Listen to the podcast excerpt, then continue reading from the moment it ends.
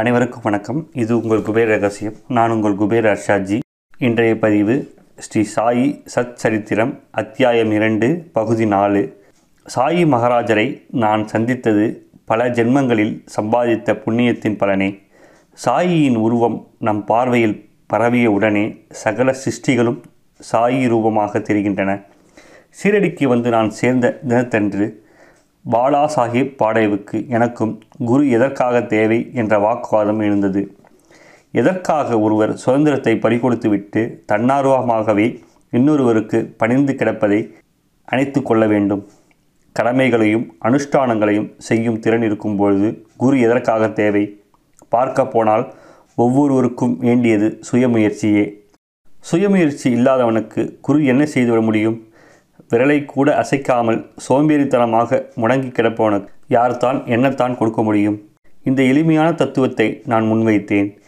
எதிர்கட்சிக்காரர்கள் இதற்கு நேர்மாறான கருத்தை தெரிவித்தார்கள். விடாப்பிடியாக தன் கட்சியே சரியென்று வாதித்த பின் இருதரப்பு வாதங்களும் சமமாயின. ஆகவே இந்த சர்ச்சை சூடுபிடித்தது. சிந்தித்து பார்த்தால் தேகாபிமானமே வாத பிரிதிவாதங்களை வளர்க்கிறது. அகபாவத்தை அழித்துவிட்டால் வாதமும் அழிந்து போகிறது. ஒருவர் எவ்வளவு சிறந்த வேத சாஸ்திர விற்பனராக இருப்பினும் குருவின் அருளின்றி அவருக்கு காகித முக்தி தான் கிடைக்கும் என்னும் வாதத்தை எதிர்க்கட்சி பலமாக எடுத்து வாதாடியது. விதியா மதியா எது வலிது என்பது பற்றி சூடாக வாக்குவாதம் கொந்தளித்தது. எல்லாம் விதிதான் என்று விதியின் மேல் பாரத்தை போட்டுவிட்டால் என்னத்தான் நடக்கும் என்று நான் கேட்டேன். என்னை எதிர்த்தவர்கள் நடப்பது நடந்தே தீரும் என்று விதிக்கப்பட்டதை விளக்கவே முடியாது என்றும் அகங்காரம் பிடித்தவர்களும் மகா கருவிகளும் அடிபட்டு விட்டார்கள் என்று வாதித்தனர். யாரால் விதிக்கு எதிராக வேலை செய்ய முடியும்? நீ ஒன்று செய்கிறாய், விளைவு வேறாக இருக்கிறது. உன்னுடைய சாதுரியத்தை எல்லாம் ஒதுக்கி வைத்துவிடு என்று வாதித்தனர். ஆனால் என்னுடைய அகங்காரம் தோல்வியை சுலபமாக ஒப்புக்கொள்வதாக இல்லை. நீங்கள் எப்படி இவ்வாறு பேசலாம்? முயற்சி திருவினையாக்கும் ஒன்றோ? சோம்பேறித்தனமாக உட்கார்ந்திருப்பவனுக்கு விதி எதைத்தான் தர முடியும் என்று நான் வாதித்தேன். உன்னுடைய முயற்சியால் தான் உன்னை உயர்த்தி கொள்ள முடியும் என்று வேதங்கள் கர்ஜிக்கின்றன. இதை தூக்கி எறிந்துவிட்டு வாழ்க்கையில் கரையேறுவது என்பது நடக்காத காரியம். இவ்வுலகில் ஒவ்வொருடைய முக்திக்கு அவரேதான் பாடுபட வேண்டும்.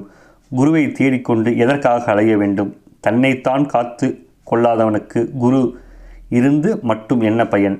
தன் தன்னையே தூய்மையாக்கி கொண்டு நாடுவதை அடையவல்ல நன்மை தீமை அறியும் புத்தியை தூக்கி எறிந்து விட்ட முட்டாளுக்கு குரு என்ன சித்தியை அளித்துவிட முடியும்?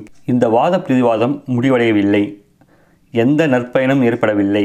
இந்த வாதத்தால் நான் மன அமைதியை இழந்தேன். அதுதான் நான் கண்ட பலன். கடுமையான வாத பிரதிவாதம் செய்த போதிலும் இருதரப்பும் சோர்வேதும் காட்டவில்லை. முக்கால் மணி நேரம் கழிந்தது. முடிவு ஏதும் ஏற்படாமலேயே இவ்வாதம் நிறுத்தப்பட்டது. பிறகு மற்ற பக்தர்களும் நானும் மசூதிக்கு சென்றேன். பாபா காகா சாஹேபை என்ன வினவினார் என்பதை கேளுங்கள். வாடாவில் என்ன நடந்தது? எது பற்றி பெரிய வாக்குவாதம்? இந்த ஹேமட் என்ன சொன்னார்? கடைசி கேள்வியை கேட்டபோது என்னை உன்னிப்பாக நோக்கினார் பாபா. வேடிக்கையை பாருங்கள். வாடாவிற்கும் மசூதிக்கும் கணிசமான தூரம் இருந்தது. அங்கு நடந்த நிகழ்ச்சி எப்படி பாபாவுக்கு தெரிந்தது? நான் ஆச்சரியப்பட்டேன்.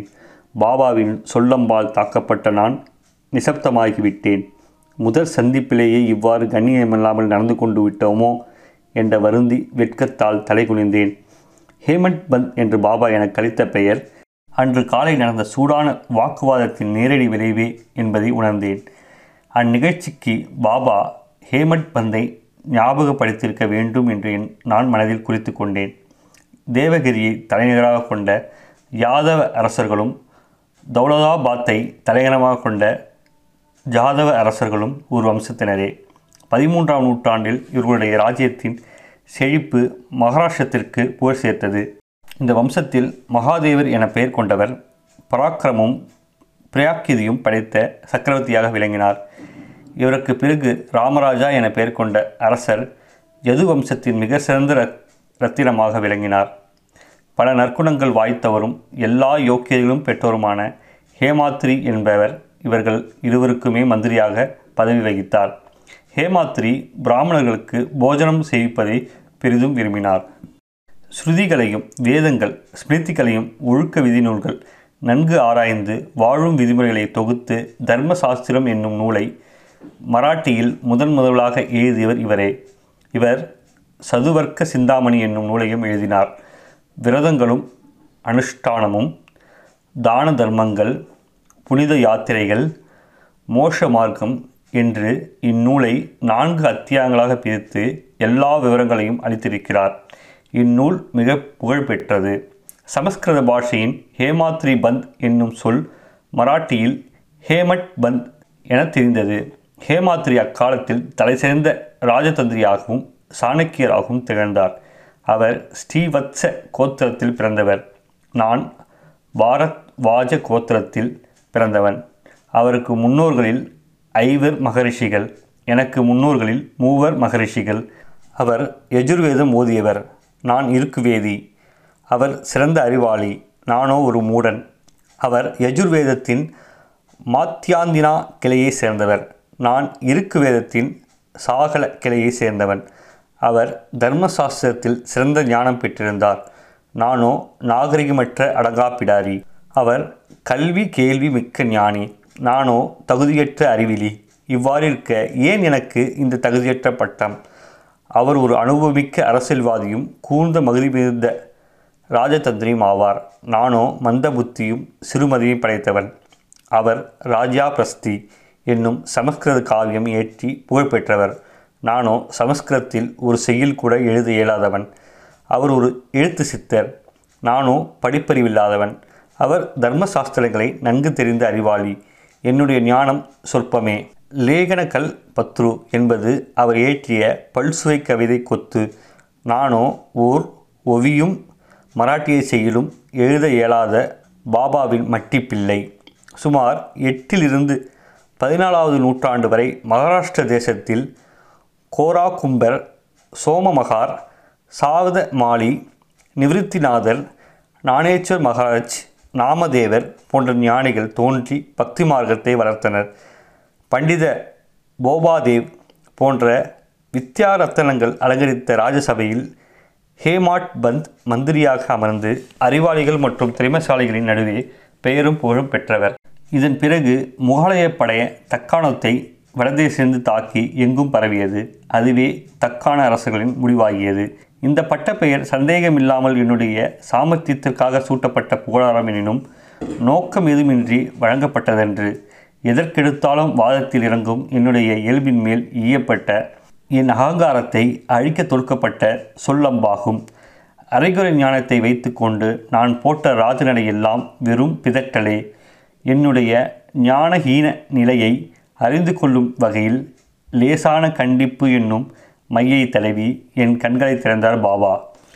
எது எப்படியாயிருப்பினும் மிக முக்கியமானதும் தக்க சமயத்தில் வெளிவந்ததும் சாயினுடைய திருவாயிலிருந்து மலர்ந்ததுமான இந்த பட்டப்பெயரை நான் ஒரு அணிகலனாக எடுத்துக்கொண்டேன். இருப்பினும் எதற்கெடுத்தாலும் வாதம் செய்வதென்னும் கெட்ட பழக்கம் ஒரு கணம் கூட என்னை தொடுவதை அனுமதிக்கக்கூடாது என்னும் பாடத்தை நான் கற்றுக்கொள்ள வேண்டும் என்பதை உணர்ந்தேன். ஏனெனில் இக்குணம் பல கெடுதல்களை விளைவிக்கக்கூடியது. என்னுடைய வாத திறமையை பற்றிய கர்வத்தை ஒழித்து விடுவதற்காகவும் பணிவுடன் வாழ வேண்டுமென்பதை இறுதி நாள் வரை மறந்துவிடக்கூடாது என்பதற்காகவுமே இப்பட்டம் எனக்கு அளிக்கப்பட்டிருக்க வேண்டும். தசரத புத்திரனும் மகாவிஷ்ணுவின் அவதாரமானமான பூரண ஞானியும் பிரபஞ்சத்தை காப்பவரும் இஷக்கணங்களின் மனத்தில் நிலை பெற்றவருமான ஸ்ரீராமரே தம் குலகுரு வசிஷ்டரின் பாதங்களில் வணங்கினார். கிருஷ்ணர் பர பிரம்மத்தின் சுந்தரமான உருவமே ஆவார். அவரும் சாந்தி பணி முனிவரை குருவாக ஏற்றுக்கொண்டு பல சிரமங்களை அனுபவிக்க வேண்டியதாக இருந்தது. குருவின் ஆசிரமத்திற்கு பிறகு சேகரித்து கொண்டு வந்து போட வேண்டிய நேர்ந்தது. அவர்களோடு ஒப்பிடும்போது நான் எம்மாத்திரம். வாத பிரதிவாதங்களை செய்வதில் என்ன பயன்?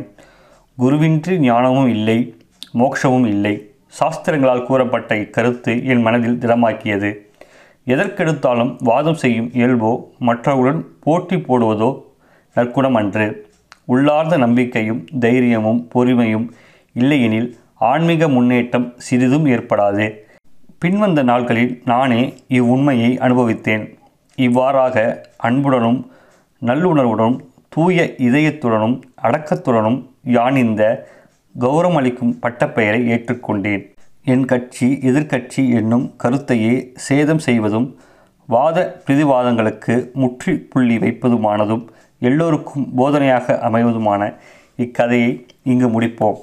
இக் இக்காவியத்தின் பிரயோஜனத்தையும் யாருக்காக எழுதப்பட்டது என்பதையும் காவியத்திற்கும் பொருளுக்கும் உண்டா உண்டான சம்பந்தம் பற்றியும் ஹேமட் என்று நான் பெயரிடப்பட்டதையும் விவரித்து எழுதிவிட்டேன். இந்த அத்தியாயத்தின் விஸ்தாரம் போதும். சில நாட்கள் கழிந்த பின் மற்ற விவரங்களை கதைகளை வரிசை கிரமப்படி சாயின் பாதங்களில் ஹேமாட் சமர்ப்பிப்பேன். கதை கேட்பவர்களே, கவனமுடன் கேளுங்கள். சாயியே நமது சுகமும் செல்வமும். சாயியே சச்சிதானந்தம். சாயியே நமக்கு உலக துன்பங்களிலிருந்து விடுதலை அளிப்பவர். கடைசியில் நாம் சென்றடைவதும் சாயியே. சாயின் கதைகளை கேட்க உடம்பெல்லாம் காதுகளாக்குங்கள்.